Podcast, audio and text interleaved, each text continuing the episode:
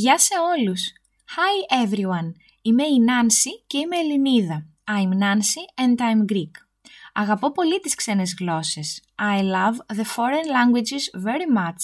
Και εκτός από ελληνικά, μιλώ αγγλικά, γερμανικά και ιταλικά. And apart from Greek, I speak English, German and Italian. Μου αρέσει να δοκιμάζω νέες γεύσεις, να πηγαίνω εκδρομές ή και μεγαλύτερα ταξίδια, να εξερευνώ τη φύση, να κάνω διάφορες δραστηριότητες και γενικά να μαθαίνω. I like sampling new food, going on trips or bigger journeys, exploring the nature, doing different activities and generally learning. Όλα αυτά όμως τα απολαμβάνω περισσότερο όταν είμαι μαζί με άλλους ανθρώπους, με παρέα but I enjoy all these things more when I do them with other people, with a company. Με τις μικρές μου ιστορίες και τις εμπειρίες μου θα σου κάνω παρέα στο δικό σου ταξίδι εκμάθησης ελληνικών. Through my stories and experiences, I'll keep you company in your journey of learning the Greek language.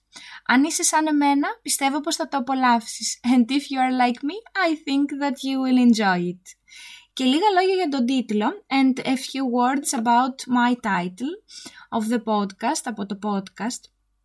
Στην Ελλάδα, όταν κάτι μας είναι δύσκολο να το καταλάβουμε, λέμε είναι σαν κινέζικα, επειδή τα κινέζικα είναι μια δύσκολη γλώσσα. Finally, in Greece, uh, when something is difficult or hard for us to understand, we say, oh, it's like Chinese, because Chinese is for sure a difficult language. Φαίνεται όμως πως τα ελληνικά είναι επίσης διάσημα για τη δυσκολία τους.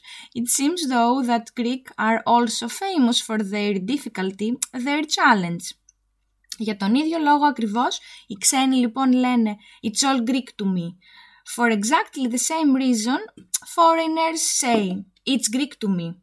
Μετά το podcast ελπίζω να λες It's not all Greek to me. After my podcast, I hope that you will say it's not all Greek to me. Καλώς ήλθατε λοιπόν και καλή σας διασκέδαση. So, welcome and enjoy!